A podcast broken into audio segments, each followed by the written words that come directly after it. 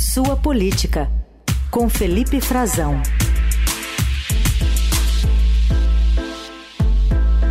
Tudo bem, Frazão? Bom dia. Oi, Carol. Bom dia para você, bom dia para os nossos ouvintes, bom dia, Heisen. Uma excelente terça-feira para vocês. Bom, Frazão, hoje os nossos ouvintes e os leitores do Estadão vão ter acesso, inclusive a vídeos, né? Mas de uma série de reportagens que você produziu sobre a ascensão da Índia ao posto de potência emergente, país mais populoso do mundo, ainda enquanto você estava cobrindo a cúpula do G20, certo?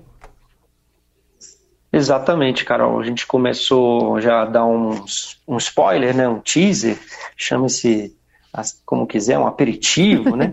Ontem a gente publicou aí uma apresentação para indicar ali porque como é que a gente fez esse trabalho, por que fizemos, né?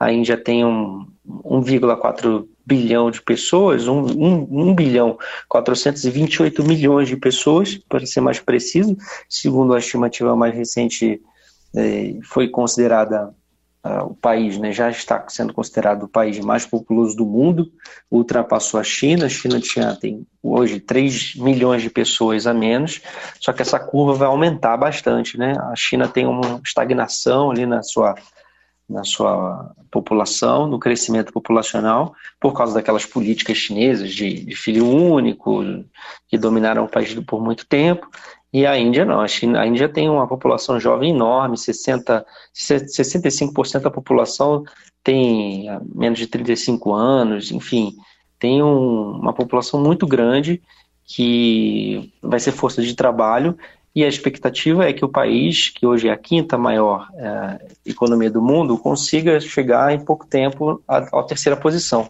Então ficaria China, Estados Unidos, né, e, e Índia disputando é, essa liderança econômica, além de ser um mercado enorme, né, um mercado muito grande é, interno, e também a, China, a Índia tem pretensões maiores, tem pretensões de influenciar o mundo, e a gente viu, né, primeira dessas reportagens vai contar um pouco disso na Lua, né, a, China foi, a Índia foi à Lua para influenciar o mundo, né, não só, mas para desenvolver o seu programa espacial, que começou na década de 60, assim como o programa espacial brasileiro, mas que evoluiu muito mais, né, o Brasil acabou tendo seu principal projeto, que era ter um, um que eles chamam de veículo lançador de, de satélites, o que a gente chama popularmente de foguetes. Né? O, o foguete brasileiro, aliás, o Estadão também fez uma matéria um, especial sobre isso, muito interessante, em, com podcast. O, o acidente de Alcântara, 20 anos atrás, acabou interrompendo essa trajetória. Na Índia, não. Na Índia, eles conseguiram desenvolver, é, são um dos países que mais lança foguetes anualmente a um custo muito baixo, né? Só para a gente ter uma noção, essa missão deles que chegou à Lua, a missão que eles chamam de Chandrayaan, é, foi a terceira tentativa, eles conseguiram atingir uma área que nenhum outro país atingiu, custou 75 milhões de dólares. É, isso é um custo muito baixo, né? A, a, o orçamento da NASA, por exemplo, a NASA tem um orçamento anual hoje de 25 bilhões de dólares. Então, assim, a diferença é muito grande e um projeto considerado barato, uh, eles conseguiram algo que os americanos não conseguiram ainda, que nem os chineses que estavam mais preparados para isso conseguiram, e agora tem uma corrida espacial, eles estão querendo desenvolver parcerias, estão projetando o seu, seu poder, a, a, começaram agora também um programa espacial de defesa, porque esse que é para fins civis, né, para estudos, e tem um mercado privado muito interessante também de, de tecnologia aeroespacial. Hoje já tem 217 startups, depois que o governo decidiu permitir que as startups, que o mercado privado fizesse lançamentos e explorasse o mercado, é, abrisse de fato um mercado de, de exploração espacial, seja desenvolvimento de satélites, lançamento de foguetes, fazendo isso, claro, né, com parcerias com o governo, porque eles precisam usar as bases de lançamento do governo no sul da Índia. E tem 217 startups lá. Eles costumam dizer por lá que existe uma Índia antes de chegar à Lua e uma Índia depois de chegar à Lua. E que nós vamos ver nos próximos anos é, um crescimento muito rápido para um mercado que eles acham que pode chegar numa, numa período de 10, 15 anos a um trilhão de dólares. Eu acho que chega antes. Está evoluindo muito rápido já é um mercado de, uma economia que representa mais de 500 bilhões de dólares uhum. anualmente, segundo os especialistas. E além disso, depois a gente vai ver nos próximos dias, Carol Heissen, uma série de matérias também sobre outros assuntos, né? Sobre educação, sobre a questão das mulheres, sobre banheiros, porque a Índia tem muitas contradições também, né? Lá falta banheiro nas casas das pessoas, né? Eles não têm esse costume de ter banheiro em casa, isso tem diversas implicações sanitárias, tem muitos desafios com o meio ambiente também, pra, com a questão da água, eles precisam... Você não toma água lá na, na Índia no dia a dia, seja da torneira de casa ou de um filtro de casa, de parede, um filtro assim, você precisa comprar água engarrafada, porque a água é tratada em geral, uh, é, você compra garrafinhas de água porque há um risco muito grande de contaminação. Né? Tem poucas fontes de água e, e muitas delas contaminadas. Né? Então, essa é, uma, essa é uma questão importante para eles que eles estão tentando lidar também e afeta todo mundo que vai na Índia, né? É muito curioso, é um país super curioso, é, com, de fato com, tem animais na, pelas ruas, tem vaca, né? A vaca é um animal sagrado, a Índia não come carne, né? Não se come carne é, bovina e não é só isso, também tem macacos, tem eu vi camelos nas ruas, é um país interessantíssimo, é, muito com muitos desafios parecidos com os do Brasil também mas que a gente vai conhecer um pouquinho nessa, nessa série especial do Estadão. E só indo lá mesmo para a gente conhecer, né, entender as dinâmicas dele, como é que eles hum. se, se, não, não, não tem uma série de acidentes todo dia no trânsito, porque a noção de espaço deles, a noção de privacidade, né, é, é, é muito diferente da nossa.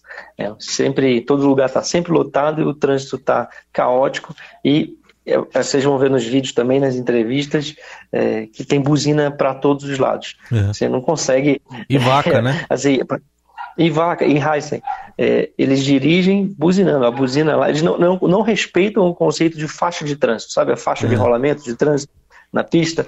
Sei lá, e na marginal acho que tem quatro ou cinco é, faixas é, cada, em cada pista acho que eu tô, não sei se eu tô, tô lembrando o número exato aqui, mas enfim, é, Aqui no eixo monumental tem quatro, posso dizer aqui é. de Brasília. Eles não, eles não respeitam, entendeu? Não, você não, não, não vai numa faixa até o final, você fica trocando o tempo todo, eles fazem conversões um em cima do outro, passam muito perto, é, quase batendo. Eles dizem que é porque, como é muito carro, ninguém respeita, né? Então uhum. não, não faz sentido. Só respeitam na estrada.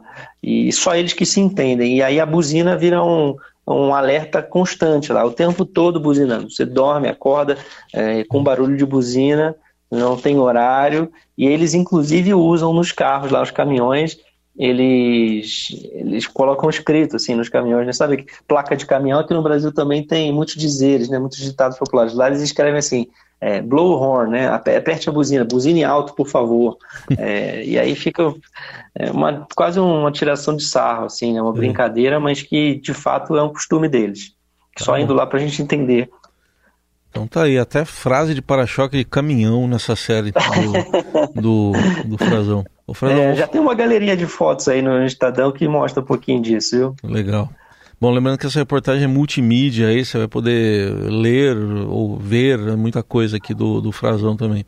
Mas vamos falar também da situação dos brasileiros lá ainda em Gaza. Hoje saiu mais uma lista com cidadãos estrangeiros podendo deixar Gaza pelo Egito. Não tem brasileiro de novo. Como é que está essa expectativa, Frazão, da diplomacia? Pois é, tá, tá ficando. Já ficou estranho, né, Heisen, cara? Ficou bem estranho, né? Tá, tá, todo mundo querendo entender o que está acontecendo, o que está por trás disso. O que eu ouço é que há uma, uma aqui em Brasília, né, com um contato com diplomatas brasileiros, estrangeiros também, é que está um empurrando a bola para o outro. Né? Tá, Israel diz que não é com ele, inclusive o embaixador de Israel aqui em Brasília deu uma entrevista para o Estadão dizendo isso, né? Que, que não, não são eles, dizem que o Hamas é que está atrapalhando, porque o Hamas quer colocar é, terroristas que estão feridos nessas listas para que eles saiam e sejam atendidos no Egito. Segundo as Nações Unidas, de fato, houve uma dificuldade de acordo nos últimos dias, inclusive no domingo não houve lista, né? Pela primeira vez desde que começaram a sair os estrangeiros de Gaza, ninguém saiu. Ontem tudo indicava que aconteceria isso também, e ao longo do dia o Egito abriu, é, mas também sem brasileiros. Israel está dizendo que a decisão não é deles, o Egito diz para o Brasil que a decisão, a última palavra é de Israel. Né? Todos os embaixadores brasileiros na região, seja no Cairo, em Ramallah e em Tel Aviv, dizem a mesma coisa, que a última palavra hoje tem sido de Israel, que tem mais preocupações de segurança, e quer saber se ninguém está saindo tem a ver com Hamas, porque Israel quer exterminar o Hamas, né? Então, tá vendo esse jogo de empurra, o Brasil está ficando para trás, tá super estranho, porque o Brasil é, dizia que a sua posição mais moderada, mais equilibrada entre os dois lados poderia lhe facilitar as coisas, né? tentar sair agora, e que era um grupo pequeno. Nada disso está adiantando, nenhum desses argumentos está se provando verdadeiro. O grupo de brasileiros é de 34 brasileiros e pessoas ligadas a eles ali, que são ou os palestinos que estão em migração, ou parentes de brasileiros, e não consegue sair. E a gente está vendo que os, os, britânicos já conseguiram tirar 241 pessoas, os norte-americanos mais de 1.100 pessoas, são 1.153 pela conta que, que o Itamaraty, é, com os dados fornecidos pelo Itamaraty. Hoje mesmo tem saiu 102 ucranianos, 104 romenos, 80 canadenses, 61 franceses, já tinha saído 51 ontem. Ou seja, grupos muito maiores, que em tese exigiriam uma logística maior, passaram adiante.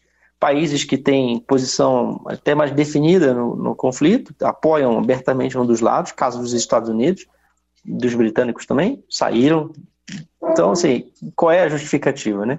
Aí que entrou a, no, no, no, fim da semana, né, ao longo do fim de semana, o, o, chanceler brasileiro voltou à carga, conversou e conseguiu obter uma promessa de Israel de que os brasileiros sairão até amanhã. Né? A promessa é que saiam até quarta-feira. Se isso vai acontecer, ninguém consegue cravar hoje, ninguém consegue dar né, uma resposta com segurança. É, a guerra completa um mês hoje, né? Hoje, dia 7 de novembro, uh, o ataque começou, o ataque terrorista do Hamas em Israel, uh, no dia 7 de outubro, e desde então está tudo preparado para que os brasileiros saiam, mas está ficando cada vez mais claro de que existe uma seleção que, que abarca critérios políticos, muitos mais pa países da Europa, alguns da Ásia, né, um outro do Oriente Médio ali também, a Jordânia, por exemplo, o Bahrein, mas é, não contemplaram ainda, quase não contemplaram africanos, muito poucos, e América Latina também, do que eu tenho visto, só o México, que ali existe uma, talvez provavelmente uma proximidade com os Estados Unidos, porque é, pela proximidade, né, porque você não vê o presidente mexicano, o López Obrador, fazendo diplomacia, ele nunca saiu do México nunca pisou fora do México para fazer nada.